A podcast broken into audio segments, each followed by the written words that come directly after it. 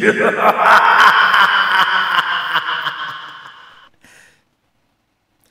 วัสดีครับต้อนรับเข้าสู่รายการ Movie Party คืนขยี้หนังนะครับ เสียงปกติใช่ไหมครับ เบาไหมกลัวมันเบาอะ เสียงเบาไหมถ้าเบาไปอะไรบอกผมด้วยนะครับ ผมไม่ได้ใส่มอนิเตอร์นะ แล้วทำไมไม่ใส่ใช่ไหม ก็มันไม่ได้ใส่ก็เบาไปก็บอกด้วยแล้วกันนะครับ เสียงเป็นอย่างไรบ้างสัญญาณเป็นอย่างไรบ้าง เรากลับมาสดๆกันแล้วนะครับ กับ Movie Party คืนขยี้หนังกับผมจีนวิวไฟเดอร์นะครับ ทุกคืนวันพุธเวลา 3 ทุ่มจนถึง 4 ทุ่มนะครับ ทาง YouTube Major Group นะครับ ขอขยับขยับให้มันนั่งดีๆก่อน รู้สึกมันไม่เข้าที่เข้าทางยังไงชอบกลวันนี้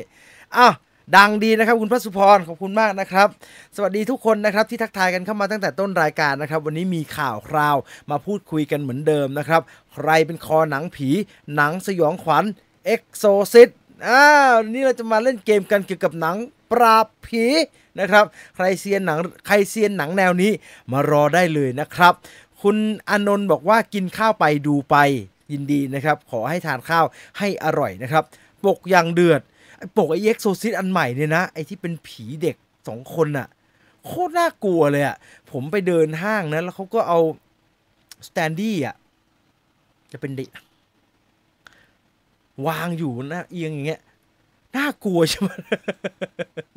เดินมามืดๆนี่ตกใจเลยนะฮะอ่าสวัสดีคุณพานุเกียรตินะครับ สวัสดีครับคุณจีน รอพิชิตเกมวันนี้เลยนะ คุณพานุพงศ์สวัสดีนะครับ คุณธนศักดิ์หนังประเภทนี้ดูหมดแล้วตั้งแต่ The Nun อะไรนะ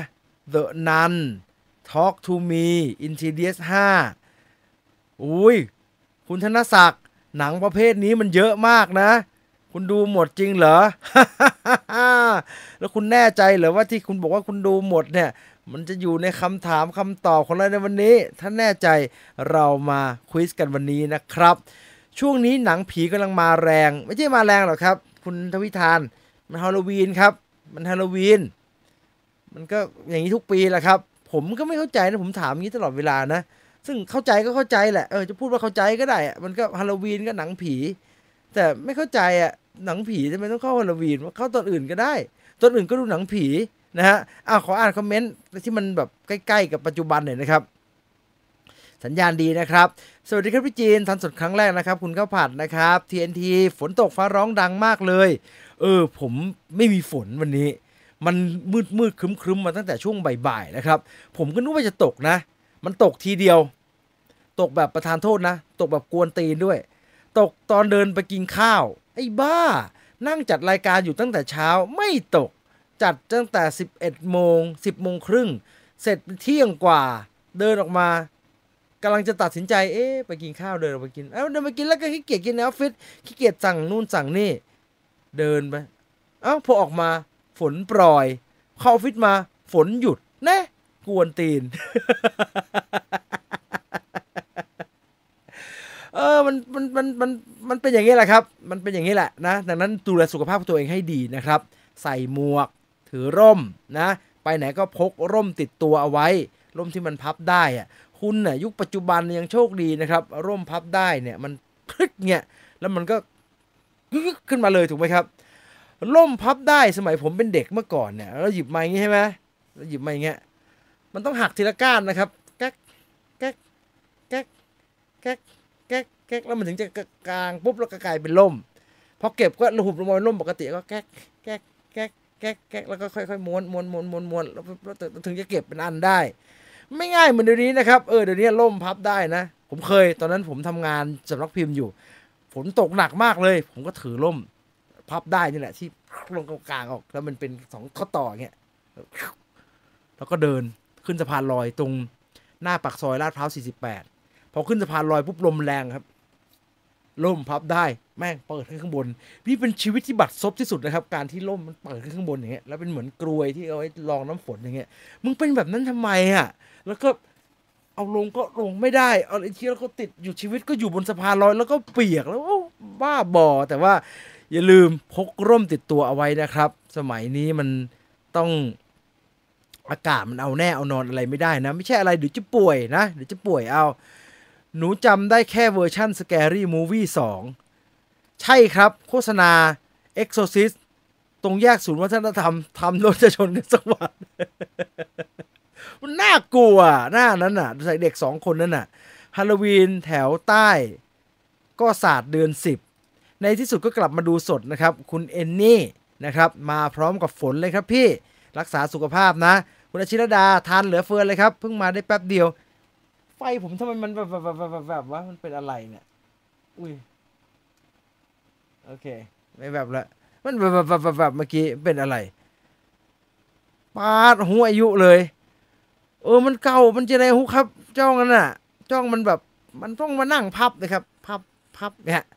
นะ ผมเริ่มดู moving แล้วจบไปเจ็ดตอนแล้วครับ สนุกมาก ๆ นะครับ ร่มเป็นกรวยเป็นบ่อยมากค่ะ ตอนร่มแรกใช่คุณชิรดา ร่มเป็นกรวยอะแม่งชีวิตแย่มากนะครับ คือ พับก็ลงมาไม่ได้ เปียกก็เปียกอย่างเงี้ยบ้าบอคอแตกนะ ซื้อให้มันดีๆหน่อยก็ดีฮะ ผมทิ้งเลยนะวันนั้นอะผมโมโห มึงจะเป็นกรวยทำไมเนี่ยเออเห็นข่าวหนังจอห์นวูหรือยังเออยังเลยครับ คุณพานุเกียรติเล่าให้ฟังบ้างนะ ดู Creator เนี่ย ดูยัง Creator เนี่ย ยัง ยัง โอเคไหมนี่ยัง พรุ่งนี้ไปดูเรื่องอะไรครับพี่จีน ผมจองสัปเหร่อเรียบร้อยแล้ว ผมยังอยากดูของแขกอยู่เลยอะ ไม่รู้จะได้มีโอกาสดูไหมอะ ไม่รู้เหมือนกันนะอ้าวตอนนี้ 20นาฬิกา12 นาทีนะครับ เดี๋ยวเราจะมาคุยข่าวกันในสัปดาห์นี้นะครับ ว่ามีข่าวอะไรบ้างนะ แต่ก่อนอื่น ผมขอจัดการไอ้ไฟที่มันไม่นิ่งข้างหลังนี่ก่อนผมลำคาญ จะปิดไฟดวงนี้นะครับแล้วจะเปิดดวงนี้แทนนะครับ โอเค ไปต่อได้ชีวิตวัยรุ่น Y2K เอ่อซอ X สนุกกว่าภาคก่อนเลยนะ โดยส่วนตัวผมไม่ใช่แฟน Saw นะครับ แต่ถ้ามีโอกาสก็อาจจะไปดูนะ เห็นก็ว่าคะแนนวิจารณ์ดีมากๆนะอ้าแต่ว่าตอนนี้เรามี trailer reaction ตัวใหม่ล่าสุด นี่ธี่หยดธี่หยดตัวอย่างที่สองตัวอย่างนี้ โฉ่งฉ่างสุดๆครับ โชงชางสุดๆ ใคร เป็นแฟนหนังผีไทย แล้วก็เป็นแฟนไม่ใช่เป็นแฟนสิ แล้วก็เบื่อหนังผีฝรั่งที่มันมาแบบสโลเบิร์นอะแบบ จะผีก็ไม่ผีจะยังไงเอายังไงจะช้าไปไหนอย่างเงี้ย แล้วก็เล่นกับบรรยากาศเนี่ยไม่ไม่ไม่ที่หยด คือผมได้ยินคุณพี่คุยนะ คุณทวีวัฒน์วันทานะแกก็บอกว่าที่หยดเนี่ยมันไม่ได้เป็นหนังผีแบบหนังผีฝรั่ง แบบต้องมาจ้ำสแกร์กันทุกสองนาทีแบบนั้น มันเป็นเรื่องของบรรยากาศครับ ตัวนิยายต้นฉบับอะใช่ครับพี่ ผมก็ได้เห็น ผมก็อ่านนิยาย ผมก็รู้สึกว่าตั้งแต่เรื่องเล่ามาจนถึงนิยายแล้วล่ะ มันเป็นเรื่องของบรรยากาศ มันไม่ได้มีจังหวะผีโผล่ผีออกอะไรมากมายครับ แต่ตัวอย่างที่พี่ทำออกมาตัวนี้นะครับ ตัดไปเข้าหน้าเต็มเดียตัวอย่างที่หยดที่พี่ทำออกมาตัวนี้นะครับ ประธานโทษนะครับ ตกใจชิบหายเลยฉากมุ้งอะ จะบ้าเหรอ มันไม่มีในนิยายนะครับ เออ ฉากมุ้งอย่างเงี้ย ฉากไอไอห้องเปลี่ยนเสื้ออย่างเงี้ย ห้องที่น้องแย้มเขาจะไปเปลี่ยนเสื้อ แล้วเธอก็เปิดประตูตู้แล้วอีอีอีอีมันชื่ออะไรนะ อีช่วย เออ อียายช่วยมันก็โผล่มาอยู่บนขอบหน้าต่างนั่นน่ะ มันไม่มีในนิยายอะ ในเรื่องเล่าก็ไม่มี พี่ทำมาใหม่แล้วอันนี้ไม่ได้เป็นเรื่องของบรรยากาศครับ อันนี้เป็นเรื่องของหลอกผี เอามือยัดเข้ามาในร่องประตูอย่างเงี้ย มันไม่มี น่ากลัว ตกใจ ตกใจ อีช่วย อีช่วยผมมาทำไม ตรงนั้นน่ะ แต่อยากดูมากนะครับ อยากดูมาก แล้วมันก็เข้าฉายในระบบ IMAX ด้วยนะครับ ก็เลยอยากรู้ว่า เออ ไอความที่เป็นมันเป็นหนังผีที่เน้นบรรยากาศแบบนี้เนี่ย IMAX จะช่วยสร้างบรรยากาศได้แค่ไหนนะครับ เออฉากหนึ่งที่ผมติดใจมากนะ แล้วผมรู้สึกว่าผมติดใจตั้งแต่ อ่านนิยายแล้วนะครับ อันเนี้ยในทั้งเรื่องเล่าในรายการวิทยุ แล้วก็ไอเรื่องที่เขียนในพันทิปอะทำไม่ได้อย่างนี้ ผมอ่านมาหมดแล้วนะ ผมผ่านที่หยดมาทุกมีเดียแล้วทั้งเรื่องเล่าต้นฉบับในพันทิป แล้วก็เรื่องเล่าที่คุณเจ้าของเรื่องเขาโทรไปเล่าที่ The Ghost เนี่ย ไม่ได้บรรยากาศฉากขับรถไปส่งแย้มที่โรงพยาบาลครับ เออ อันนี้ไม่สปอยเพราะว่าในตัวอย่างมี ตามท้องเรื่องเนี่ยมันจะมีอยู่ฉากหนึ่งที่ตัวละครหลักของเรื่องเนี่ย จะพยายามพาแย้มไปโรงพยาบาล แล้วตามสูตรหนังผีครับ ผีมันก็ต้องขัดขวางเนาะมันก็ส่งอุปสรรคต่างๆ นานาครับ มาให้รถที่ยักษ์ขับอยู่เนี่ย แล้วก็มีจ่ามหันนั่งด้วย แล้วก็มีไอ้ไอ้ไอ้ไอ้ไอ้มีแม่หยาดนั่ง แล้วก็มีไอ้ยอดนั่ง มีจ่ามหันมีลุงพุทธด้วยวะผมไม่แน่ใจอาจจะมีลุงพุทธใช่มีลุงพุทธนั่งด้วย นั่งกันอยู่ แล้วก็ระหว่างทางก็เจอ โอ้โห บุฟเฟต์ครับ บุฟเฟต์ผีเสิร์ฟไม่อั้น อ่านนิยายเนี่ยผมรู้สึกว่าโอ้โห ฉากนี้มันเนี่ยแล้ว action มากเลยนะ มันนู่นนี่นี่นั่นตลอดเวลา แต่พอมาเป็นฉบับที่คุณคุ้ยทวีวัฒน์ วันทาทำออกมาเป็นธี่หยดฉบับภาพยนตร์คราวนี้เนี่ยโอ้ผมว่าเขาโดนจุดจี๊ดจุดเดียวผมฮะคือฉากรถมันต้องมัน แล้วไอ้ที่ให้ใส่มาในตัวอย่างนะ โอ้โห แม่เจ้าโคตรมันเลยครับ มีอะไรก็ไม่รู้โผล่มาเยอะแยะไปหมดนะครับ ดังนั้น อันนี้ไม่ต้องกลัว slow burn มาแบบตลาดโฉ่งฉ่างแน่นอนนะครับสำหรับธี่หยดนะ แล้วตัวอย่างนี้ก็ค่อนข้างทำงานมาก ๆนะครับ ใครยังไม่ได้ดูเอ่อ trailer reaction ตัวนี้ก็เข้าไปดูนะครับ คุณทัศนียาบอกว่าธี่หยดตัวอย่าง spoil ส่วนสำคัญสำคัญมากไป ผม ผมเรียนแบบนี้ครับ ผมว่าคนทำรวมทั้งคนประชาสัมพันธ์น่ะเขาสื่อสารด้วยเซนส์นี้เลยครับคุณทัศนียาเขาสื่อสารด้วยเซนส์ว่ากลุ่มคนดูซึ่งเป็นเป้าหมายหลักของเขาอะคือกลุ่มที่กลุ่มคนที่เป็นคนฟังเรื่องเล่า แล้วก็อ่านเรื่องจากพันทิปเรียบร้อยแล้ว เพราะว่าถ้าฮุกกลุ่มนี้ได้เนี่ย คุณไปดูยอดใน The Ghost สิครับ เดี๋ยวผมดูให้ ยอดใน The Ghost ที่คุณ เจ้าของเรื่องโทรมาเล่านะครับ ยอดฟังมันเยอะมากนะครับ ของคุณกิตนะ ยอดฟังคลิปของคุณกิตคลิปนี้เนี่ยใน The Ghost ตอนนี้ปาไป 7 ล้านวิวแล้วนะครับ 7 ล้านวิวเนี่ย ขอแค่ครึ่งเดียวอะมาดูหนังเนี่ยคือมหาศาลแล้วนะครับ 3 ล้านกว่าตั๋วที่ขายไปได้เนี่ยใบละร้อยเนี่ย ก็300แล้วนะครับ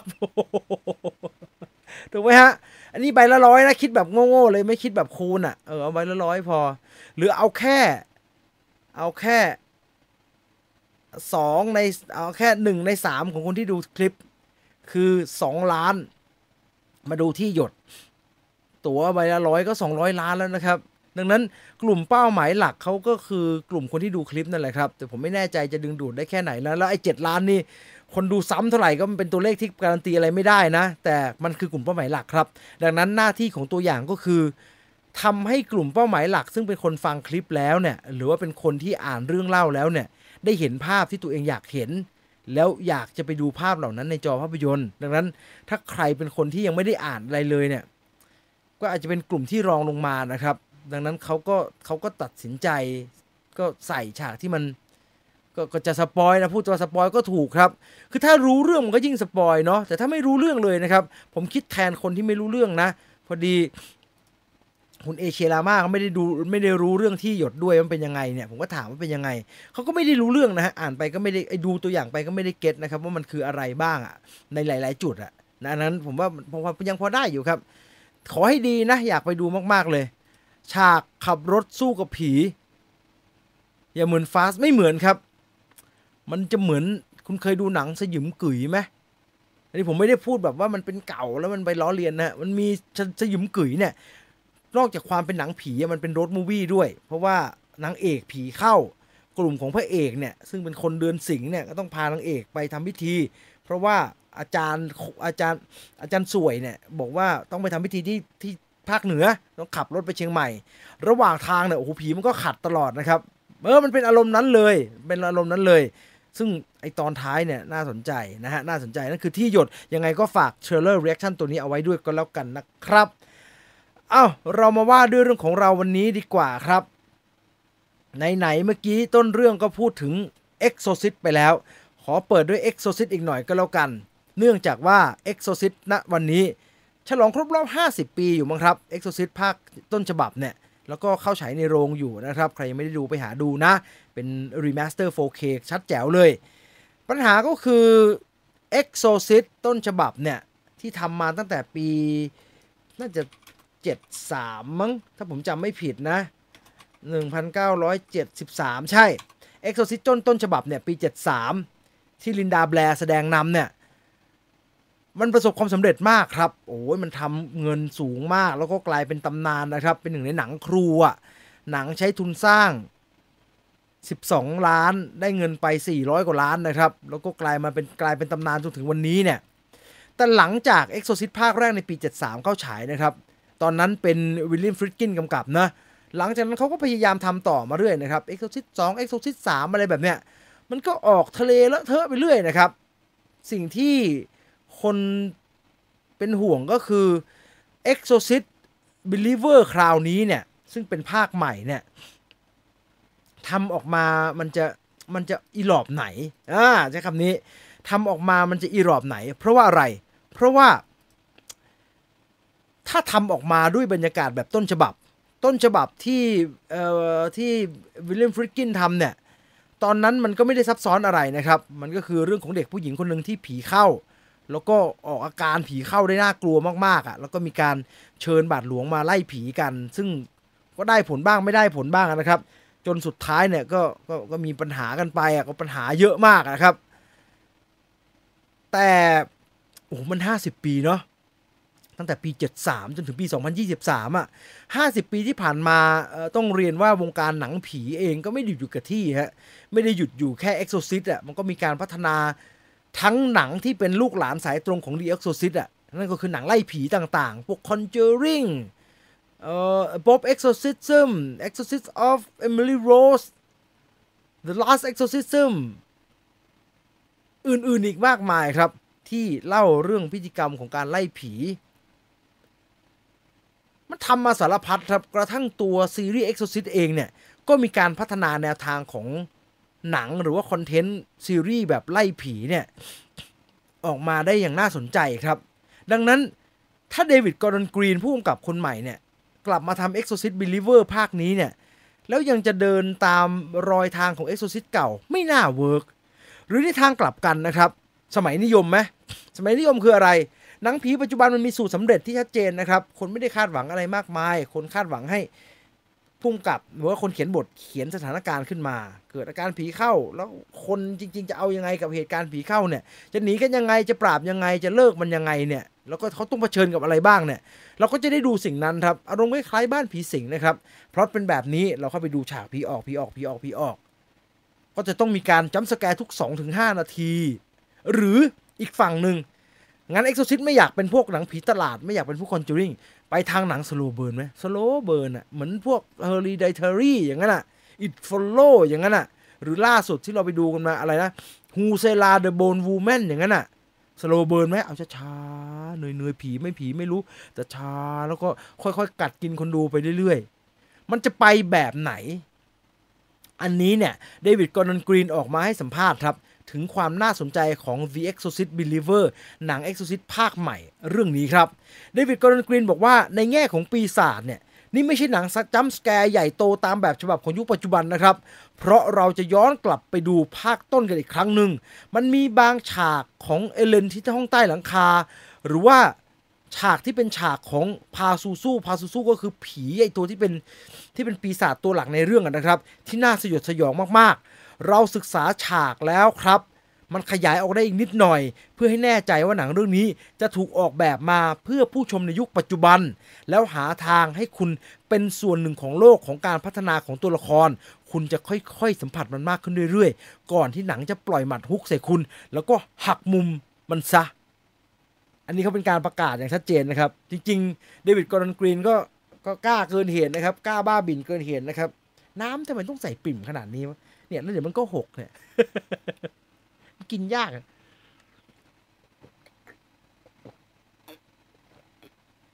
เออใส่มาสักขนาดนี้ได้กินง่ายหน่อย อะกลับไปที่เดิม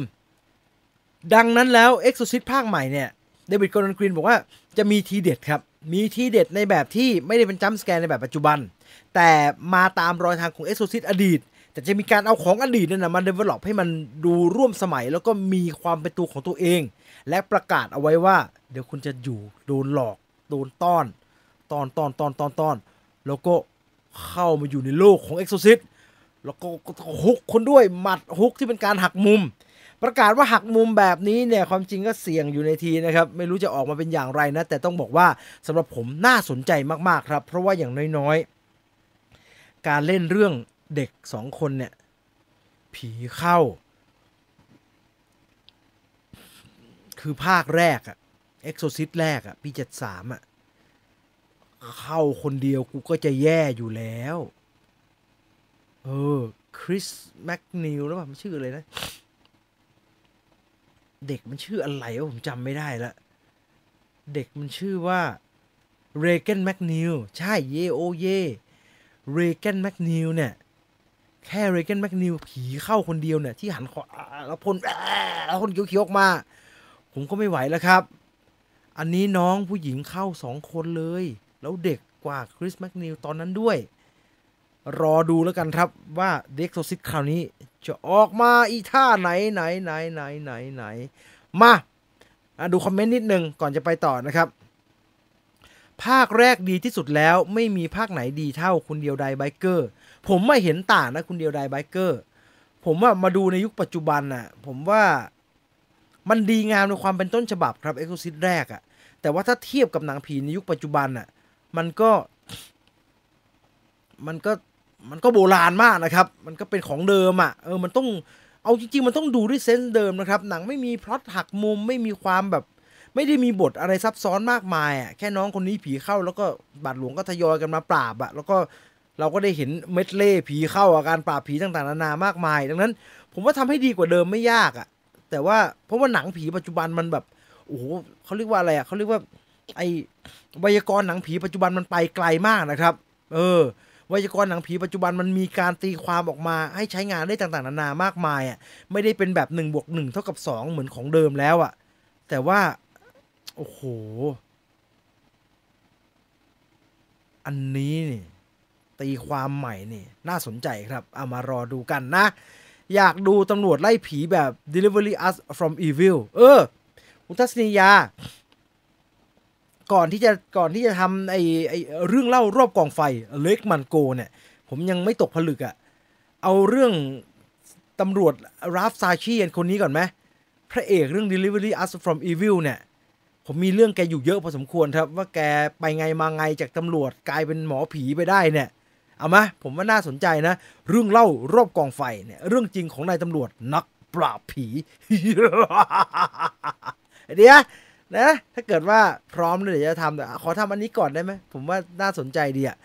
เออไอเดียน่าสนใจดีนะ ไม่เคยเห็นหนังผีเข้าพร้อมกันสองคน ปกติจะย้ายร่างทีละคนทีละคน แฟนกลัวไลฟ์พี่จีนวันนี้ครับ หนีไปคุมโปงแล้ว คุณ TNT คุณแฟนคุณ TNT เอ้ย น้องมานี่ก่อน กลัวอะไรพี่ไม่ได้เล่าเรื่องผี ไม่มีผีเลยแม้แต่น้อย เดี๋ยวจะไปทอมแฮงค์แล้ว ผมอยากดูภาคใหม่ครับมากครับ แต่ไม่เคยดูภาคแรก คิดว่าจะดูรู้เรื่องไหม แล้วเอามาฉายใหม่ ก็ไม่เข้าต่างจังหวัดเลยนะครับนี่ผมใจว่าในสตรีมมิ่งน่าจะมีนะครับ e x o r c i s t อะลองหาดูได้ คนรักหนัง ก็ใช้ชื่อว่าคนรักหนังแล้วเนี่ย ก็ดันด้นนิดนึง ไม่ต้องให้เขาเสิร์ฟถึงหน้าบ้านครับ หาทางดูนิดนึงถ้าคิดว่าอยากดูน่ะ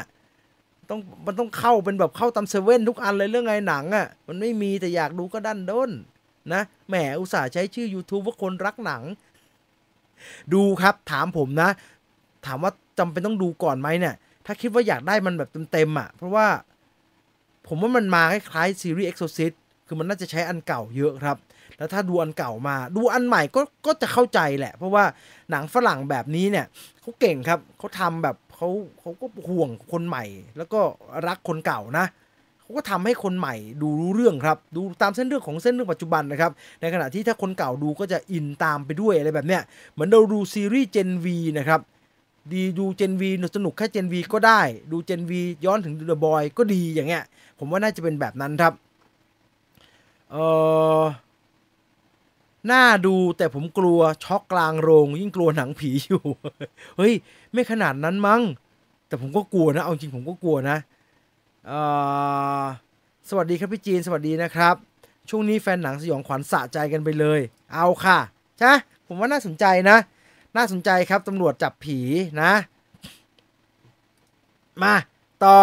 จากเรื่องผี มาต่อที่เรื่องน้าคนนี้ ทอมแฮงค์ ทอมแฮงเกิดอะไรขึ้น ทอมแฮงเกิดปัญหาขึ้นครับ เพราะว่าจู่ๆทอมแฮงก็โพสโซเชียลมีเดียส่วนตัวผมดูกันนะ รูปมีไหมเออมี นี่โพสต์อันนี้ขึ้นมา ระวัง beware there's a video out there เดี๋ยวมันมีวิดีโออยู่อะตัวหนึ่งเนี่ยปล่อยออกมาแล้ว โปรโมท some dental plan โปรโมทเรื่องเกี่ยวกับเรื่องเกี่ยวกับไอ้ไอ้ทันตกรรม ที่ใช้ AI version of me ที่ใช้ AI version ของผมเนี่ย I have nothing to do with it ผมไม่ได้เกี่ยวหาอะไรกับมันด้วยเลยทำไมต้องพูดแบบนี้ครับ อันนี้มันกลายเป็นประเด็น เพราะว่าอะไร เพราะว่าเรื่องของการใช้ใบหน้านักแสดงที่ถูกสแกนเอาไว้ แล้วเอามาใช้ใช้ AI กับ Deepfake ทำแล้วก็ไปเอาไปใช้หาผลประโยชน์ทางธุรกิจเนี่ย มันกำลังเป็นเรื่องที่ถกเถียงกันครับในฮอลลีวูดโดยเฉพาะอย่างยิ่งในช่วงเวลาที่ สมาคมนักแสดงเนี่ยแซกเนี่ยกำลังเจรจากับสมาคมสตูดิโออยู่ ว่าจะเอายังไง เออไอเรื่องไอเรื่องนักแสดงถูกถูกสแกนหน้า โดยเฉพาะเอ็กซ์ตร้าเนี่ยเอาไปใช้งานเขาแล้วก็จะให้เครดิตให้ตังค์เขายังไงเนี่ยกำลังตกลงกันอยู่ แล้วมันก็เริ่มมีเรื่องนี้เข้ามาทดแทนมากขึ้นเรื่อยๆครับ ผมว่าประเด็นนี้น่าสนใจ เพราะว่าทอมแฮงออกมาพูดในมุมที่ดูเหมือนไม่ค่อยเห็นด้วยกับการที่ มีคนเอาคือมันไม่ไม่ดีอยู่แล้วล่ะครับ เอาจริงๆแล้วมันไม่ดีอยู่แล้วแหละ ถ้าแกไม่ได้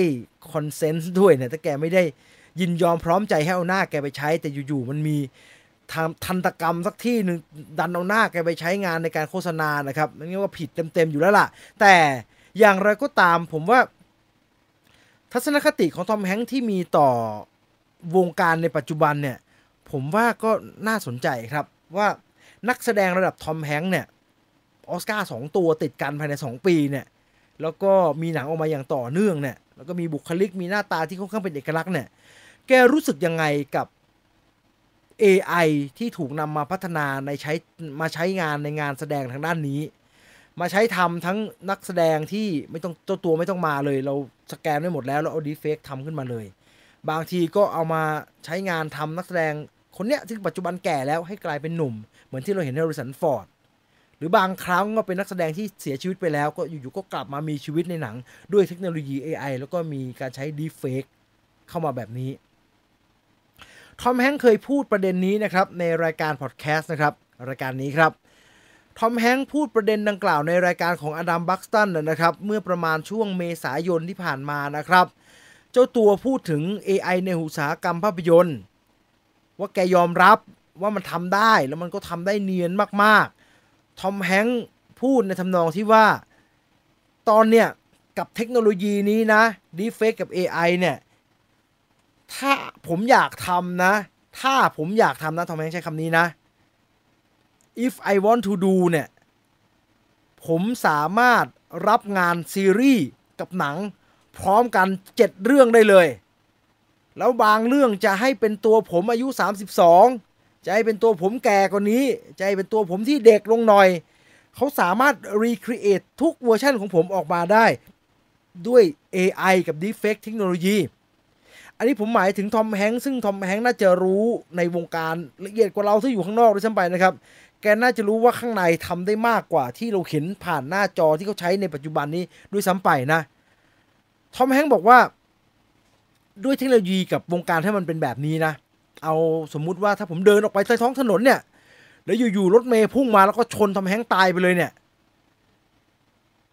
พูดตามตรงด้วยเทคโนโลยีเนี่ย งานแสดงของไอ้ทอมแฮงค์เนี่ยที่ตายไปแล้วด้วยรถเมย์ชนเนี่ย มันก็ยังคงไปต่อได้นะ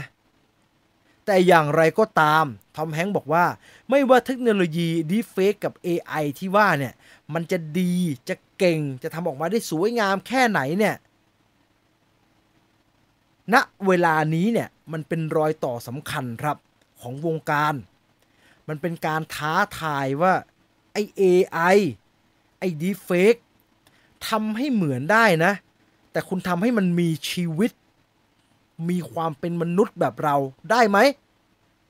ณปัจจุบันเทคโนโลยีนี้ทอมแฮงบอกว่ามันท้าทายทั้งเรื่องกระบวนการผลิตที่มันจะดีขึ้นทุกวันทุกวันนะครับ และเรื่องกฎหมายครับ ว่าในมุมของกฎหมายแล้วเนี่ยนักแสดงควรจะยังไง ตัวตัวสมาคมเองเนี่ยเขาเหมือนจะพยายามพูดออกมาแบบมีตามข้อตกลงนะครับ เหมือนเขาจะบอกว่า ใช้ก็ใช้อะแต่ถ้าใช้นะ แล้วมันเป็นหน้าใครนะ หรือว่าไปอ้างอิงจากหน้าใคร คุณก็ต้องให้เครดิตเขาแล้วก็ต้องจ่ายตังค์ให้เขาอยู่ดีอะไอ้นั่นก็ไม่ต้องเล่นแหละครับเหมือนสมมติเขาอยากได้หน้า ผมก็สแกนมาสแกน แล้วก็เอากูไปเล่นนะ แล้วกูก็ไม่ไปกองไม่ไปเลยนะ แต่ว่ากูขอตังค่าตัวด้วย ก็ง่ายดีนะ มันก็ถูกดี หรือเอ็กซ์ตร้าเงี้ย ต่อไปนี้นะ ถ้าเขาต้องการใช้เอ็กซ์ตร้าเงี้ย แทนที่ฉากคอนเสิร์ต ต้องการเจ็ดร้อยคน หน้าไม่เหมือนกันเลย ปกติถ้านักแสดงเนี่ย เราก็ต้องไป แล้วก็ไปเซ็น แล้วก็ไปนั่ง คีนัดกูตั้งแต่ตีห้า คิวถ่ายแม่งบ่ายโมงบ่ายสองแล้วมึงนัดกูมาทำไมนั่งกินข้าวกล่องแล้วกินน้ำน้ำก็ให้กินแต่น้ำเปล่าเราคุยกันแล้วร้อนแล้วร้อนอีกไม่ถึงสักทีอะเมื่อก่อนต้องทำแบบนั้นเอ็กซ์ตร้าแต่ถ้าเป็นปัจจุบันถ้าใช้ดีเฟกได้ ถ้ามี AI เทคโนโลยีจ้างเอ็กซ์ตร้ามาเซ็นรับตังค์จ่ายแล้วสแกนชัวเอาไปใช้เลย 70 คนก็สแกนให้ครบ แล้วก็มึงก็กลับบ้านไปให้หมดเลย เดี๋ยวที่เหลือใช้นักแสดงที่สแกนไว้เรียบร้อยแล้วทำ อย่างเงี้ยมันก็อาจจะใช้ได้แต่ก็ต้องให้เครดิตกับคนที่ถูกสแกนหน้าเหล่านั้นอยู่ดีนะครับ นั่นคือมุมของการสร้างนักแสดงขึ้นมาด้วยเทคโนโลยี AI กับ Deepfake แต่มีอีกแง่มุมครับที่น่าสนใจ แล้วก็ผมว่าต้องคิดว่ามันเหมาะสมหรือไม่ เรื่องนี้เกี่ยวข้องกับโรบินวิลเลียมครับเซลดาวิลเลียมส์นะครับ ลูกสาวของโรบินวิลเลียมส์เธอ ตอนแรกผมก็นึกว่าจู่ๆเธอก็โพสต์โซเชียลมีเดียส่วนตัว แต่มันไม่จู่ๆครับ มันมีเหตุผลเซลดาวิลเลียมนะครับ ลูกสาวของโรบินวิลเลียม ศิลปินนักแสดงผู้ล่วงลับ แกฆ่าตัวตายเนาะน่าเสียใจมากเลยแล้วแกเป็นนักแสดงที่ผมรักมากๆ คนหนึ่งเลยโรบินวิลเลียมเนี่ย ลูกสาวของโรบินวิลเลียมออกมาโพสโซเชียลมีเดียว่า ฉันขอพูดเรื่องนี้หน่อย แต่จะไม่ได้พูดแบบเป็นกลางๆในระหว่างการต่อสู้ของไอ SAG ของแซกกับเรื่อง AI นะ เธอจะพูดเรื่อง AI เทคโนโลยีครับ แล้วเธอก็เขียนอธิบายว่า ส่วนตัวเธอเองเนี่ย เธอมีประสบการณ์เกี่ยวกับเรื่องที่วงการพยายามจะสร้างตัวละครสร้างนักแสดงหรือว่าเอานักแสดงคนที่เสียชีวิตไปแล้วเนี่ยกลับมา ตัวอย่างที่ใกล้ตัวเธอที่สุดก็คือพ่อของเธอครับโรบินวิลเลียมส์เซลดาวิลเลียมนะครับลูกสาวของโรบินวิลเลียมบอกว่า เธอเคยได้ยินว่าในวงการเนี่ยมันมีความพยายามที่จะใช้ AI อะสร้างเสียงของพ่อขึ้นมา ซึ่งเขาทำแล้วนะครับ เสียงของวาลคิวเมอร์ในหนังเรื่องเรื่อง Top Gun Maverick อะอันนั้นไม่ใช่เสียงของวาลคิวเมอร์จริง ๆ แต่เป็นเสียงที่สังเคราะห์ขึ้นมา ด้วยการใช้ AI ในการเรียนรู้วิธีการออกเสียงของวาลคิวเมอร์แล้วก็เลียนแบบมันขึ้นมาเซลดาวิลเลียมลูกสาวของวิลเลียมบอกว่าเธอเคยได้ยินครับ ว่ามีความพยายามจะทำสิ่งนี้กับโรบินวิลเลียมอยู่ เธอบอกว่าทันทีที่เธอได้ยินว่ามีมีกระบวนการอยากจะนำเสียงคุณพ่อกลับมาเนี่ย เธอไม่ได้ดีใจนะครับ เธอไม่ค่อยสบายใจครับ เพราะตามความเห็นส่วนตัวเนี่ยเซลมาวิลเลียมในฐานะลูกสาวของโรบินวิลเลียมเนี่ยเธอบอกว่าการที่เราจะสร้างใครสักคนหนึ่งให้กลับมาด้วย AI ให้กลับมาด้วยเทคโนโลยีปัจจุบันเนี่ยได้ไม่ได้มันควรจะเป็นความยินยอมพร้อมใจของเจ้าตัวเองครับ ไม่ว่าจะในทางใดทางหนึ่ง ไม่ว่าจะตัวจะทิ้งพินัยกรรมเอาไว้ หรือมีการอนุญาตเอาไว้ตั้งแต่ก่อนเจ้าตัวจะเสียชีวิต เพราะเซลมาวิลเลียมบอกว่าในมุมของเธอนะ ถ้ามองกลับไปที่พ่อของเธอ ซึ่งถูกสร้างขึ้นมาเป็นด้วย AI ด้วยดีเฟกเนี่ย เธอไม่ได้รู้สึกเลยครับ ว่านั่นคือพ่อของเธอ เธอบอกว่า AI ที่สร้างพ่อของเธอที่เสียไปแล้วขึ้นมาเนี่ย มันไม่ต่างกับดรแฟรงเกนสไตน์สร้างไอปีศาจตัวนั้นขึ้นมาอย่างนั้นครับ ประเด็นนี้เป็นประเด็นที่ถูกพูดถึงมากนะครับ แล้วก็ค่อนข้างถูกตั้งคำถามครับว่า เหมาะสมแล้วเหรอที่จะไม่ว่าไม่ว่าคนใกล้ชิดจะอนุญาตหรือไม่ก็ตามนะครับ แต่เหมาะสมแล้วเหรอที่เราจะใช้ใบหน้า น้ำเสียงหรือบุคลิกของคนดังที่เขาจากไปแล้ว มา มาเอามาใช้งานโดยที่เจ้าตัวไม่ได้รับรู้มาก่อนนะครับ ดังนั้น เรื่องนี้ละเอียดอ่อนครับ เรื่องนี้ละเอียดอ่อนกว่า เรื่องการเอาหน้านักแสดงไปใช้ แล้วจะต้องจ่ายเงินแค่ไหน เรื่องนี้ต้องคุยกันเยอะมากเลยครับ เพราะว่าเราเคยเห็นเเครื่องดื่มมีแอลกอฮอล์สุรายี่ห้อหนึ่ง ใช้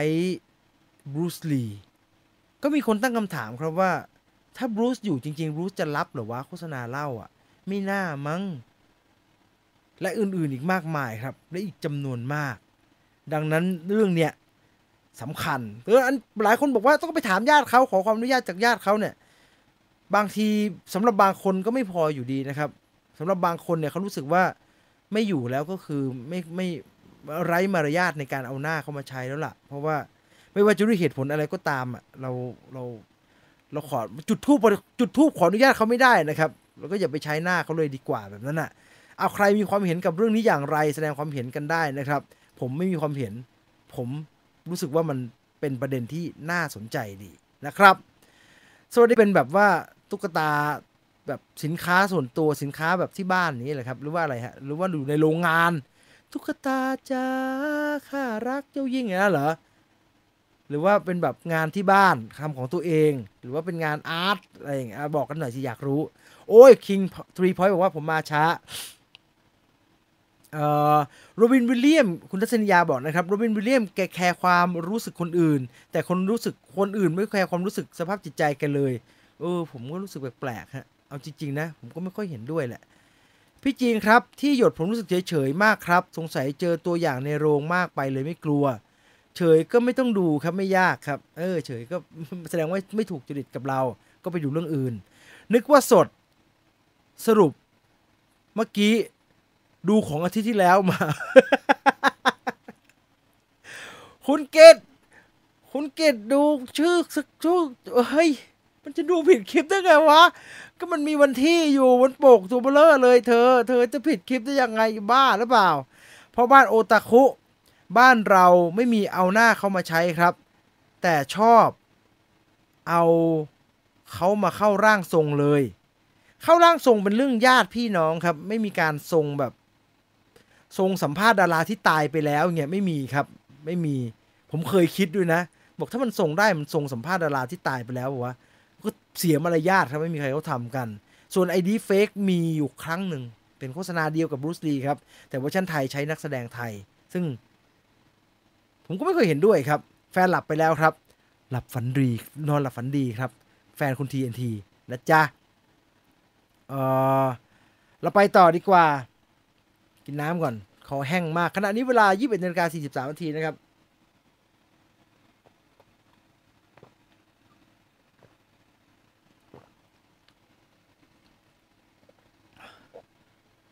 เออดูหนัง อะไรเนี่ย Creator หรือยังครับ สนุกไหมครับครี Creator หรือเปล่าครับ Creator มั้งยังไม่ได้ดูครับ ดู Creator แล้วกันเนาะได้ได้ดู Creator แล้วกัน ตอนทำโฮโลแกรมทูพัค แม่เขายังรับไม่ได้เลย ใช่เออมันแบบผมก็ว่าแปลกๆ ถ้าทำเงินได้ตลอดไป แม้จะตายไปแล้วก็ดีนะ แต่ถ้าเราต้องดูคนเดิมๆตลอดไปหนูว่ามันก็หลากหลาย ใช้ที่เท่าที่จำเป็นดีกว่า ใช่มันละเอียดอ่อนครับ มันละเอียดอ่อนมากเรื่องเนี้ยมันไม่มันมันไม่ได้มันมันไม่ได้ง่าย ๆ แบบเราขออนุญาตจากผู้ปกครองเขาแล้วอย่างมันไม่ได้ง่ายอย่างนั้นครับเอ้าไปต่อที่หนังสยองขวัญที่กระแสดีมากๆบ้างดีกว่านะครับ ซอนั่นเองครับ ซอมีเรื่องสนุกสนุกเกิดขึ้นครับ ซอภาคสิบกำลังเข้าฉายอยู่นะ ซอ X แล้วก็คำวิจารณ์ดีมาก ทั้งรายได้ก็ใช้ได้ คำวิจารณ์ดีแบบเทียบเท่าต้นฉบับเลยเผลอดีกว่าภาคแรกๆด้วยซ้ำไปเลยครับซอ X ภาคนี้นะ ใครยังไม่ได้ดูไปดูในโรงได้เลยนะหนึ่งสิ่งที่การันตีครับว่าซอ X ภาคนี้เดือดจริงครับก็คือ ผู้กำกับครับคุณเควินกรูเติร์ดนะครับ แกไม่ให้สัมภาษณ์ และแกก็เล่า ให้นักข่าวฟังว่า ตอนตัดหนังเรื่องนี้เนี่ยตำรวจมาที่บ้านเลยครับ เกิดอะไรขึ้น คุณเควินผู้กำกับนะครับ เล่าว่าตอน พวกเขาตัดหนังเรื่องซอ X เนี่ยกำลังตัดอยู่เนี่ยอยู่ๆก็มีคนเข้าประตูบ้านครับแกก็สงสัยอะไรวะ คนกำลังทำงานซึ่งผมเข้าใจนะไอ้พวกทำงานเนี่ยชอบทำดึกดึกดื่นๆครับ งานตัดต่อเนี่ย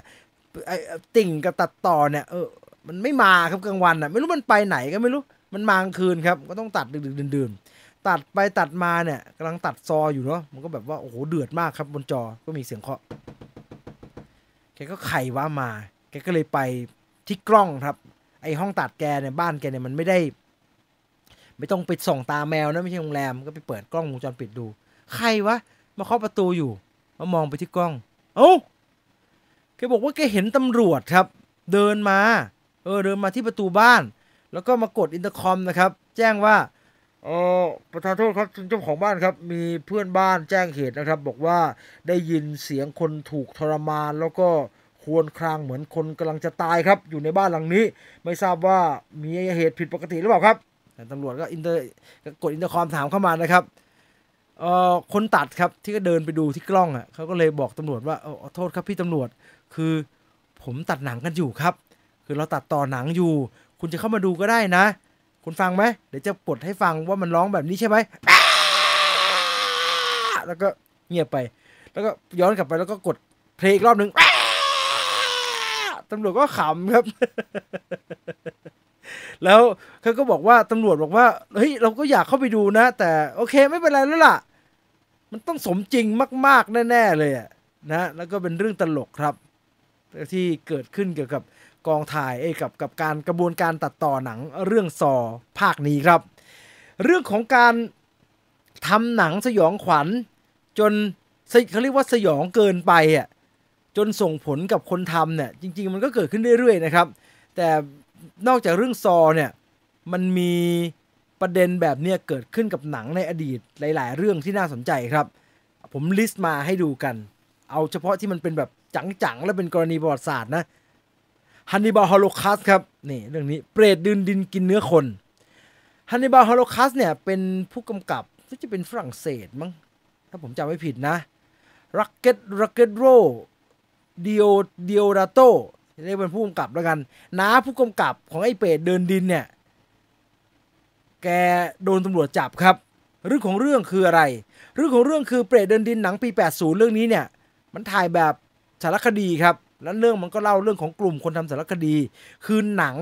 มันเล่าเรื่องของ footage footage หนึ่งเราไปเจอมาแล้วก็มีคนมา play ดู เราไปเจอ footage ปริศนาตกในป่า play ดูซิเป็นอะไร และใน footage น่ะก็เป็นภาพของนักทำสารคดีครับ ที่บอกว่าเราจะไปทำสารคดีกลุ่มมนุษย์กินคนในป่ากัน แล้วก็ในหนังไอ้เรื่อง Hannibal Cannibal Holocaust เรื่องนี้เนี่ยเราก็ได้ตามครับตามคนกลุ่มเนี้ยไปฆ่าเตาแล้วก็สุดท้ายคนทั้งกลุ่มก็โดนมนุษย์กินคนฆ่านะครับแล้วก็ ไม่โดนกินหรือเปล่าผมไม่แน่ใจ แต่ว่าภาพที่ออกมาในหนังมันโหดมากเลยครับ หลังจากหนังเข้าฉายไปได้แป๊บเดียวเนี่ยช่วง 80 นั่นแหละครับอีตาผู้กำกับอะโดนตำรวจจับครับ แล้วก็ ให้การปฏิเสธ ว่าเฮ้ย มันหนังไม่ได้ตายจริง เขาไม่เชื่อครับ เขาก็เอาแกไปขังไว้ก่อน จนก็ขึ้นศาลนะครับ แกก็เอาไอ้หาเอายังไงดีวะ สุดท้ายต้องมีการโทรตามนักแสดงนะครับ เออ ต้องมีการนัดนักแสดงที่อยู่ในหนังอะ่ะ เอ้าข้าแต่สารที่เคารพนี่คือคนที่หนึ่งสองยังอยู่ทุกคนเลยครับ ไม่มีใครตายเลย อันนั้นมันหนัง ซึ่งข่าวที่พุ่งกับโดนจับ เพราะว่าหนังมันสมจริงเกินไปเนี่ย ก็ทำให้หนังเรื่องนี้ดังมากครับ เพราะว่าทุกคนกระทั่งครูผมนะครับ ครูที่โรงเรียนอะมุกตอนตอนหนังฉายเนี่ยผมก็ ไม่ใช่หนังฉายหนังมันฉายไปสักพักใหญ่ๆแล้วล่ะ แต่ตอนเป็นเด็กประถมเมื่อครูผมเล่าให้ฟัง แล้วครูยังเข้าใจว่าเป็นของจริงเลยครับ ครูบอกว่ามันมีวิดีโอที่มันเป็นแบบเรื่องของกลุ่มคนทำสารคดี แล้วมันไปโดนมนุษย์กินคนกินในป่าโดนจริงๆเลยนะเธอแบบนั้นอะ ครูยังนึกว่าจริงไงคิดดูที่มันสมจริงสมจังขนาดนั้น แต่อีกหนึ่งประวัติศาสตร์ครับก็คืออันนี้ อันนี้เป็นรายการวิทยุ War of the World War of the World ที่กลายเป็นหนังที่ ทอมครูซแสดงนำนั่นแหละครับ ที่เอเลี่ยนบุกโลกกันแหละ ปัญหาก็คือไอ้ War of the World เนี่ยก่อนที่จะเป็นฉบับภาพยนตร์เนี่ย มันมีการเอาไปท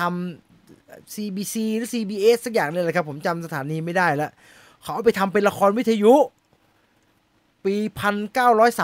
1938 ปัญหาก็คือละครวิทยุอะเขาดันเปิดด้วยการข่าวด่วนข่าวด่วน มนุษย์ต่างดาวบุกเป็นประกาศข่าวนะครับ ประกาศฉุกเฉินจากทางรัฐบาล ประกาศฉุกเฉินจากทางรัฐบาล เนื่องจากว่ามีสถานการณ์ มียานบินลึกลับ บุกเข้ามาเหนือเมืองหลวงของเราอะไรอย่างเงี้ยแล้วมันเปิดในรายการวิทยุช่วง prime time ครับ แต่ไม่ได้มี jingle นำว่า เหมือนกับแบบว่า ยินดีต้อนรับเข้าสู่ขบวนการลูกนกฮูกฮูกฮูกฮูกฮูกอย่างเงี้ยเออคือมันไม่ได้มีจิงเกิลบอกว่า เออนี่คือละครวิทยุคณะเกตทิปทิปทิปทิปทิปอย่างเงี้ยมันไม่มี มันโผล่มามันแบบประกาศจากรัฐบาล ขณะนี้เหตุด่วนมีมีมีมนุษย์ต่างดาวบุกคนก็แตกตื่นครับ คนฟังวิทยุแตกตื่นนึกว่ามนุษย์ต่างดาวบุกจริง นึกว่ามนุษย์ต่างดาวบุกจริงก็ตะกี้ก็หนีกันชิบหายไว้วอดแล้วครับ เกิดกลายเป็นแพนิคกัน แล้วก็ไอไอเหตุการณ์ปี 38 อันเนี้ย ที่ War of the World ทำรายการวิทยุ แล้วก็เรียนแบบการรายงานข่าวจนเกิดการแตกตื่นเนี่ย เข้าใจว่ากลายเป็นกฎหมายเลยนะครับ หลังจากนั้นเนี่ยอเมริกาต้องออกกฎเลยอะว่าห้ามทำห้ามทำอะไรก็ตาม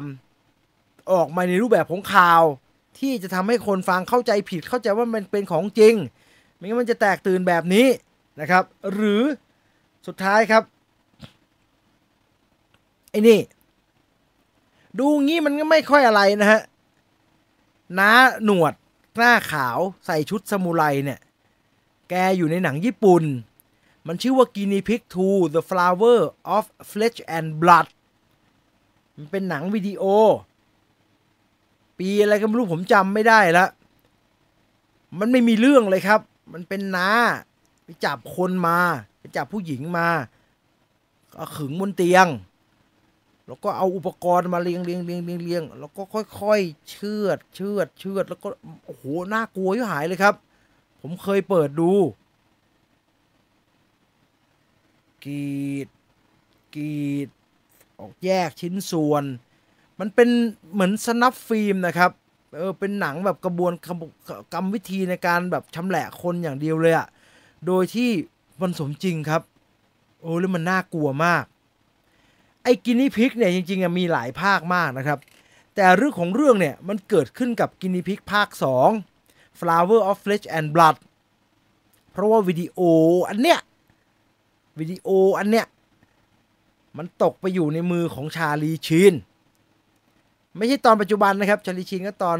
ตอนหนุ่มๆหน่อยเพราะชาลีชีนก็หนังญี่ปุ่นอะไรว่ากินนีพิกกินนีพิก ลองเปิดมันก็เปิดใส่ม้วนวิดีโอเข้าไป คือตกใจครับตายแล้วมันไม่มีมันไม่มีราค่าอิลมอะไรเลยครับ ไม่มีเกิ่งไม่มีเกินอะไรเลย มาถึงก็เป็นน้าสมุไรเนี่ย มาแล้วก็แล้วก็กล้องก็เป็นแบบเหมือนกับกล้องสิบหกอย่างนั้นนะครับ ถ่ายแล้วก็สั่นๆแล้วก็ดูเหมือนแกก็ไป ไอ้ไอ้นักแสดงไอ้นักแสดงเนี่ยน้าสมุไรนี่ก็จับกล้องไปวางเอง แล้วแกก็เดินมา แล้วแกก็แล้วก็ว่าน่ากลัวมากครับ ชาลีชีนนึกว่าของจริงครับ ชาลีชีนก็เลยโทรแจ้ง FBI ก็แตกตื่นครับ เพราะว่าชาลีชีนโทรไปแจ้งว่ามีม้วนวิดีโอที่บันทึกภาพการฆาตกรรมของจริง มันหลุดมาถึงผม มันไม่ได้เหมือนคลิปหลุดปัจจุบันนะครับ มันไม่ได้หลุดแล้วไวรัลได้รวดเร็วแบบนั้น แต่มันเฮ้ยมันมาที่ผมแสดงว่านี่เป็นหลักฐานของการฆาตกรรม ไม่รู้ว่าไอ้ฆาตกรยังอยู่หรือเปล่าก็แจ้ง FBI ครับว่ามีม้วนที่มันเป็นการบันทึกเหตุฆาตกรรมจริง ๆ เนี่ยอยู่ที่ผมก็เกิดความวุ่นวายครับ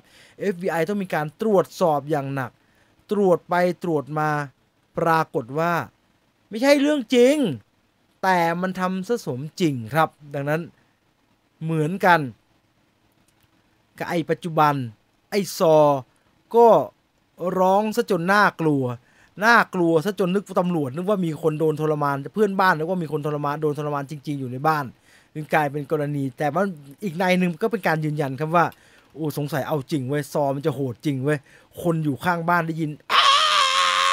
นึกว่าคนจะตายหาจริง ๆ ครับ ถึงขั้นโทรแจ้งตำรวจ คุณตำรวจขาคุณตำรวจขาข้างบ้านมาทำอะไรกันไม่รู้ค่ะ มีเสียงคนร้องเหมือนจะตายมากๆเลยฉันอยากให้คุณตำรวจมาเช็คดูหน่อยค่ะเผื่อมีเหตุฆาตกรรมจริงๆนี่เนี่ยมันร้องอีกแล้วค่ะน่ากลัวมากเลยค่ะ คุณตำรวจมาดูหน่อยดีกว่า มันร้องอยู่แล้วครับ ป้า มันซอเนาะมันก็ร้องอย่างนั้นแหละรู้น่ากลัว แต่ผมผมสงสัยอย่างนะ ว่าห้องตัดของไอ้เรื่องซอสิบเนี่ย เฮ้ยจะไม่เก็บเสียงเก็บเสียงอะไรหน่อยไงวะฮะ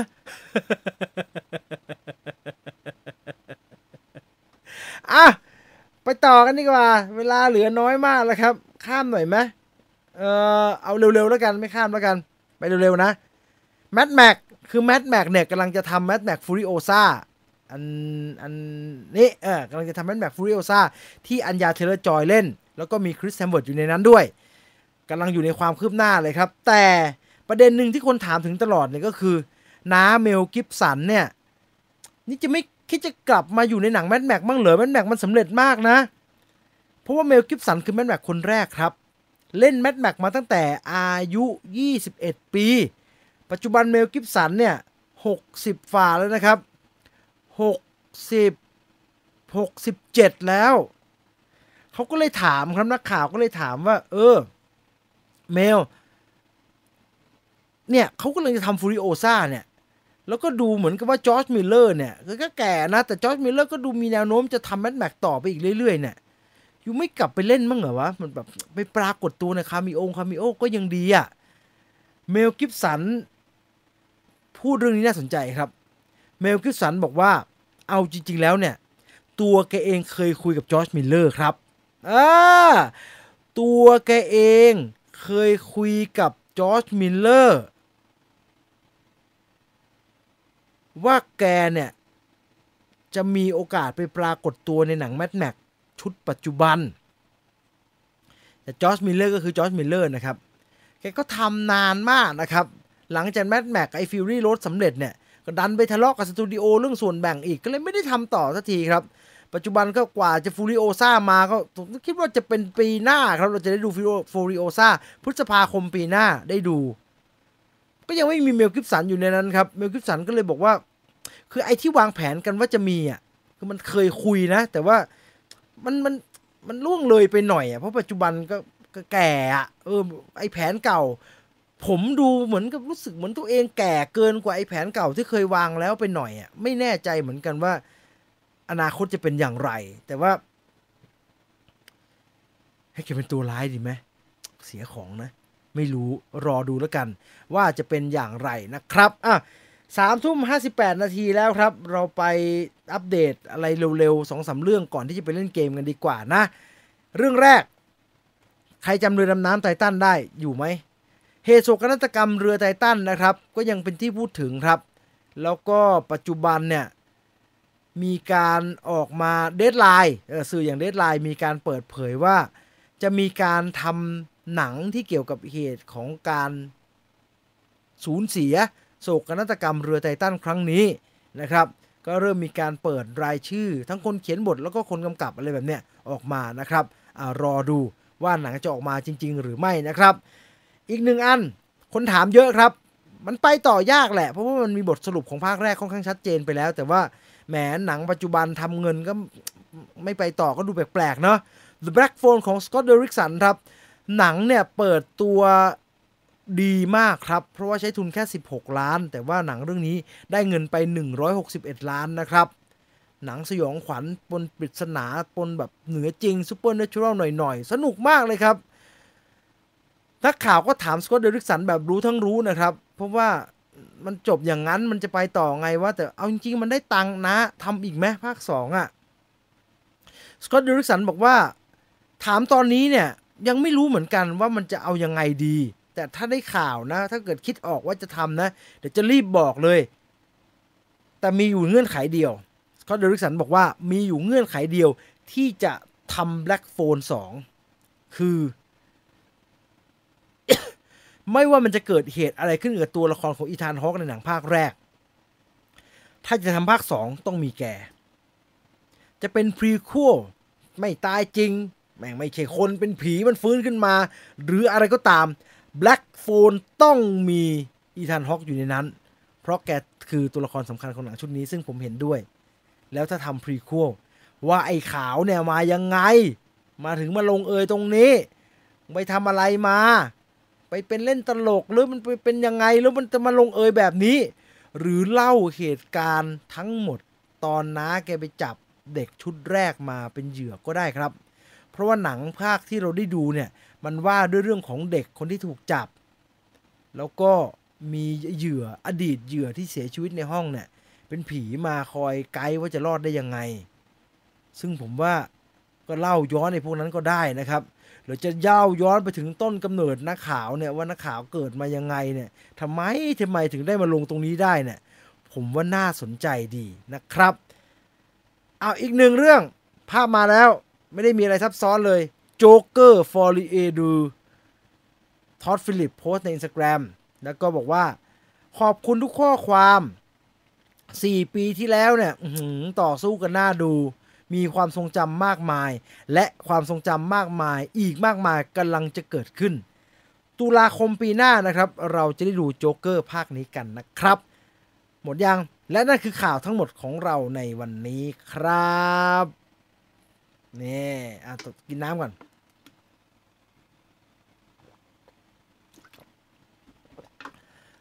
ก่อนจะไปควิสกันนะครับ ขอดูหนังก่อนว่ามีหนังอะไรเข้าฉายบ้างนะครับ ดี๋ยวขอเปิดตำรานิดนึง แล้วก็จะได้ย้ายนู่นย้ายนี่ด้วย แป๊บนะ ดูก่อนเอาเปิดไปเลยก็ได้ เพราะว่า Exorcist Exorcist นะครับ โอ้โห ดู iMac Laser กูตายแน่ Exorcist เข้าอาทิตย์นี้แล้วเหรอ Exorcist Believer อะ ก็ดู Exorcist สิครับ ไม่ยากเลยอย่างนั้นน่ะ Exorcist Believer เข้าอาทิตย์นี้แล้วเหรอโธไม่รู้เลย เออจบไม่ยากเลย ผมดู Exorcist เลยครับ ดู Exorcist ครับ มีคนถามว่าจะดูอะไรดู Exorcist ครับ ตามมาด้วย สับปเหรออันนี้ ตลกก็มีผีก็ได้ ซึ้งก็มีนะครับ สับปเหรอเป็นหนังเช็ดเซตของไทยบ้าน The Series นะครับ ตามมาด้วย Freelance Freelance จ็อบระห่ำคนถึกกระทึกโลก คนถึกระทึกโลก จอห์นซีนาเป็นอดีต ทหาร Ranger ฮะวางมือไปแล้วก็ใช้ชีวิตเรื่อยเปื่อยนะครับ แล้วก็ไปไปรับงานฟรีแลนซ์ไปเป็นบอดี้การ์ดให้กับนักข่าวสาว เธอจะไปสัมภาษณ์ผู้นำเผด็จการในประเทศที่สงครามอันตรายนะครับ ก็รับ job ไปครับอลิสันบรีนะครับฮวนพาโบลมาเล่นนะฮะ ราบา คริสเตียนสเลเตอร์ด้วยอ้าว หรือใครยังชอบหลามอยู่มาอีกหลามหนึ่งครับ อันนี้เป็น Black Demon Black Demon นี่เป็นครอบครัว ติดอยู่บนแท่นขุดเจาะน้ำมันกลางทะเล และไอ้หลามยักษ์ก็ คือมึงเราไอ้แท่นจะระเบิดมีมีปัจจัยแวดล้อมด้วย คือแท่นนั่นเห็นไหมฮะเนี่ยเนี่ยเนี่ยเนี่ยเนี่ยเนี่ยแท่นจะระเบิด อยู่บนแท่นไม่ได้ อยู่บนแท่นระเบิดตายห่าหนีออกมาไอ้หลามกัดตายห่าเหมือนกัน เอายังไงดีนะครับ สุดท้าย โดเรมอน The Movie 2023 ครับ ทุกปีปีละครั้ง คราวนี้เป็นภารกิจบนท้องฟ้ากับมิตรภาพของเพื่อนใหม่นะครับโดเรมอน The Movie ฟากฟ้าแห่งยูโทเปียของโดบิตะนะครับ เดี๋ยวนี้มันทำดีมากนะโดเรมอน The Movie เนี่ย มันแบบมันเนื้อเรื่องมันซับซ้อนน่าสนใจมาก และนี่คือทั้งหมดของหนังที่จะเข้าในสัปดาห์นี้ครับ มาควิสกัน มาควิสกัน ช่วงสุดท้ายของรายการ เรามีเกมให้เล่นครับ ชิงรางวัลตัวหนัง 2 ที่นั่ง 3 รางวัลสำหรับคนที่ได้อันดับ 1 2 3 ในวันนี้นะครับ ไม่มีเสียงตบมือเหรอ นี่ไง น่าจะเข้านะไม่เข้าเหรอ แสดงว่าผมเซตเสียง อ๋อ ผมรู้ละ ผมเซตเสียงผิดแน่เลย ช่างมันเถอะ มาถึงป่านนี้แล้ว ไม่มีก็ไม่มี มา สแกนด้วยเล่นด้วยเออผมนึกออกแล้ว ผมเซตผิดเอง ผมไม่ได้เช็คเรื่องเสียง นี่ เสียงมันเข้าอันนี้ เสียงมันต้องเข้า อันนี้ นี่ มันต้องเข้าอันนี้ แล้วก็ แล้วได้ช่วงสุดท้ายก็ยังดีครับ ไม่เงียบไปก่อนเนี่ยเอออ้ามาอุ้ยเร็วมากเลย คนผมยังไม่ได้ add เลย ขอผม add บ้าง วันนี้เป็นเรื่องหลังหนังไล่ผีนะครับ จะมีเรื่องอะไรบ้าง ผมยังไม่ได้เห็นเลยนะ ผมก็จะเล่นไปพร้อมกับคุณนี่แหละ ผมจะติดอันดับหนึ่งในสี่หนึ่งในสิบให้ได้คอยดูนะจีนวิวไฟเดอร์ ใส่ไปเลยคราวนี้เปลี่ยนอวตารหน่อย เอาเป็นรูปผีนี่นี่จ้อยตอนนี้ก็รออย่างเดียว ระหว่างที่รอดูคอมเมนต์นิดนึงเอ่อดูเรมอนภาคใหม่ มียูทูบเบอร์มาภาคด้วย ก็ดีฮะ ก็ดีเออผมไม่ค่อยได้ไม่ค่อยไม่ค่อยไม่รู้สึกไม่ แปลกๆว่า คนดูเขาเป็นห่วงเป็นใยเลยนักภาคข้างหนากลัวนักภาคไม่มีงานทำหรือยังไงฮะส่วนตัวมองว่าจอห์นเครเมอร์แกไม่ใช่ฆาตกรต่อเนื่องค่ะ มือแกไม่ได้เปื้อนเลือดด้วยซ้ำไป สิ่งที่แกทำคือ มันมีเหตุผล มันเหมือนการทดสอบสภาพจิตใจ แต่คุณทัศยา แต่ผมว่าเกมแกมันไม่แฟร์มันไม่เห็นมีทางรอดเลยหลายๆเกมอะ คือไม่งทำยังไงก็ตายอยู่ดีอะ ไม่แฟร์ โดยเฉพาะภาคหลังๆอะ พี่จีน Mad Max ของทอมฮาร์ดี้ภาค 4 ยังไม่มีข่าวเลยครับ คือจอร์จมิลเลอร์นะให้แกทำเสร็จเป็นเรื่อง ๆ ไปครับ แล้วค่อยว่ากัน ว่าเออต่อไปนั้นจะยังไงต่อ มี PIN เข้าห้องไหมครับ PIN อะไรครับ เข้าไอ้นี่ก็สแกนเลยครับ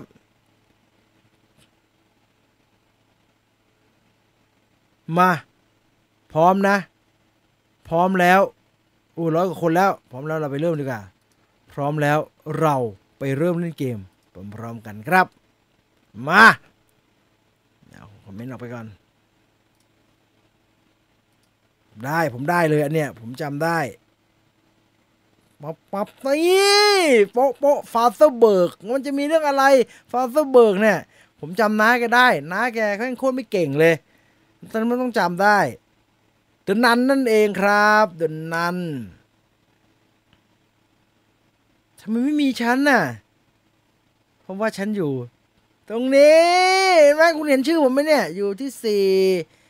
เฮ้ย เราจะเกาะอยู่อย่างนี้นะครับ เราจะเกาะอยู่อย่างนี้ ตามมาด้วย ข้อที่สองครับ ภาพยนตร์เรื่องนี้คือ อะไรอะ่ะ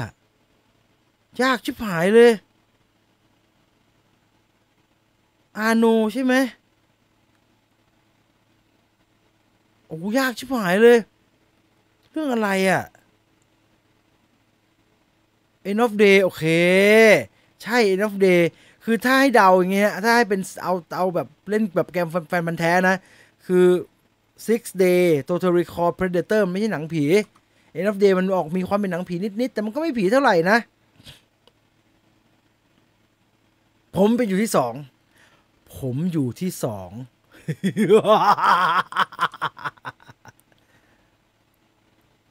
ชิบหายละเครื่องผมแม่งไม่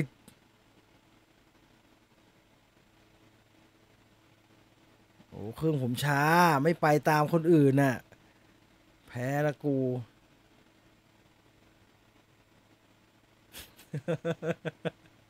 เน็ตช้ากดไม่ทัน อ้าว พังกันหมดเลยเหรอครับ เออมันเกิดอะไรขึ้นน่ะ ระบบมันลวนเหรอกดไม่ได้สักคนเลย ผมก็กดไม่ได้ ฉะนั้นข้อนี้ฟาวพร้อมกันนะครับ มีสามคนเท่านั้นที่ได้คะแนนนะครับ แล้วมีอีกสามคนกดผิดเรื่องนะครับ แกอะอุตส่าห์มีโอกาสกด ข้อนี้ฟาวพร้อมๆกันนะครับ เออระบบเกิดอะไรขึ้นก็ไม่รู้ศูนย์กันหมดเลยอ่านั้นไปต่อไม่เป็นไรข้อเมื่อกี้ถือว่าโมคะ โมคิยะไป ไปต่อ โอ้ยง่าย กับหัวมันจะมีเรื่องอะไรล่ะ ดูตัวสะกดนะครับ ดูตัวสะกดนะครับอย่าโดนมันหลอกนะครับ ดูตัวสะกดนะครับอย่าโดนมันหลอกนะครับ เรื่องนี้มีปัญหาเรื่องตัวสะกดนะครับ ใช่มันต้องนางหน้ากอไก่ครับ ก็ยังดีที่มันพังพร้อมๆกัน I am number one I'm the king of the world ผมได้ที่หนึ่งคุณเห็นไหมครับ ผมได้ที่หนึ่งแล้วผมจะอยู่ในที่หนึ่งต่อไป อันนี้คือ อะไรวะเนี่ยอะไรอะ อันนี้แล้วกัน ไม่รู้เลยอะไม่รู้นะผิดไม่รู้ ไม่รู้ไม่ได้ดูจำไม่ได้ ไปแล้วนะ บ๊ายบายจำไม่ได้รูปมันดูไม่ออกอะดูไม่รู้เรื่อง อันนี้ Rock Hill Welsh Rock Hill Welsh จำได้จำได้จำได้ I'm John ผมอยากให้แกมาเป็นจอห์นมากกว่าจอห์นวิกอีก I'm John เออ I'm John my name is John Constantine ใช่ สนุกมากเลยนะ ผมโคตรชอบเลย Constantine เนี่ย คุณขึ้นมาที่เก้านะครับ แต่ยากก็ละที่จะกลับไป top ห้าได้เนะเพราะว่ามันเหลือแค่สามข้อนะเจ็ดแปดเก้าสิบอันนี้ วันนี้มันไม่ปราบผีอะสิ ผีหรือเปล่ายังไม่รู้เลยใช่ไหมผีหรือเปล่ายังไม่รู้เลยอันเนี้ยมันไม่ชัวร์อะมันผีปะวะอะไรเงี้ย มันตัวอะไรวะ มันบาบา ดุกเงี้ยมันบาบาอันดับหนึ่งเป็นคุณอ้นนะครับ คุณอ้นนี่เก่งนะ อันดับต้นๆตลอดเลยนะครับ ข้อที่แปดครับ อันนี้มัน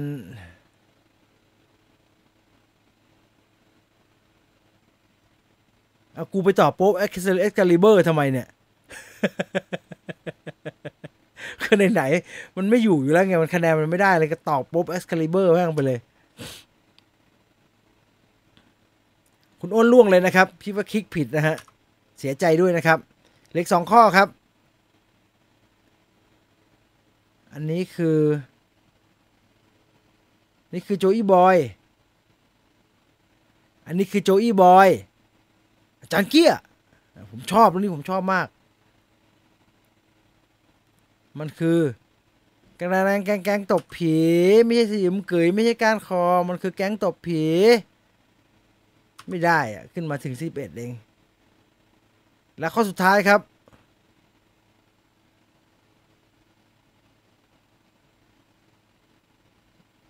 มันก็ไม่ปราบผีอยู่ดีอันเนี้ยมันปราบไม่ไม่ปราบเนี่ย Ethan Hawke โดนล่ออย่างเดียวเลยอันเนี้ยมันโหดมากเลยผีในเรื่องโหดสุดๆเลยอะ Sinister นะครับไม่ใช่ Black Phone ไม่ในหน้าขาว Black Phone ต้องหน้าขาว อันดับหนึ่งเป็นคุณ อะไรเนี่ย อีปัวอ่านไม่ออกครับ ผมได้ที่ 9 ใครได้ที่ 1 ถึงที่ 3 นะครับ แคปหน้าจอไว้ด้วยนะครับ เพื่อรับของรางวัลนะครับ และนี่คือ Movie Quiz ของเราในวันนี้นะครับตบมือ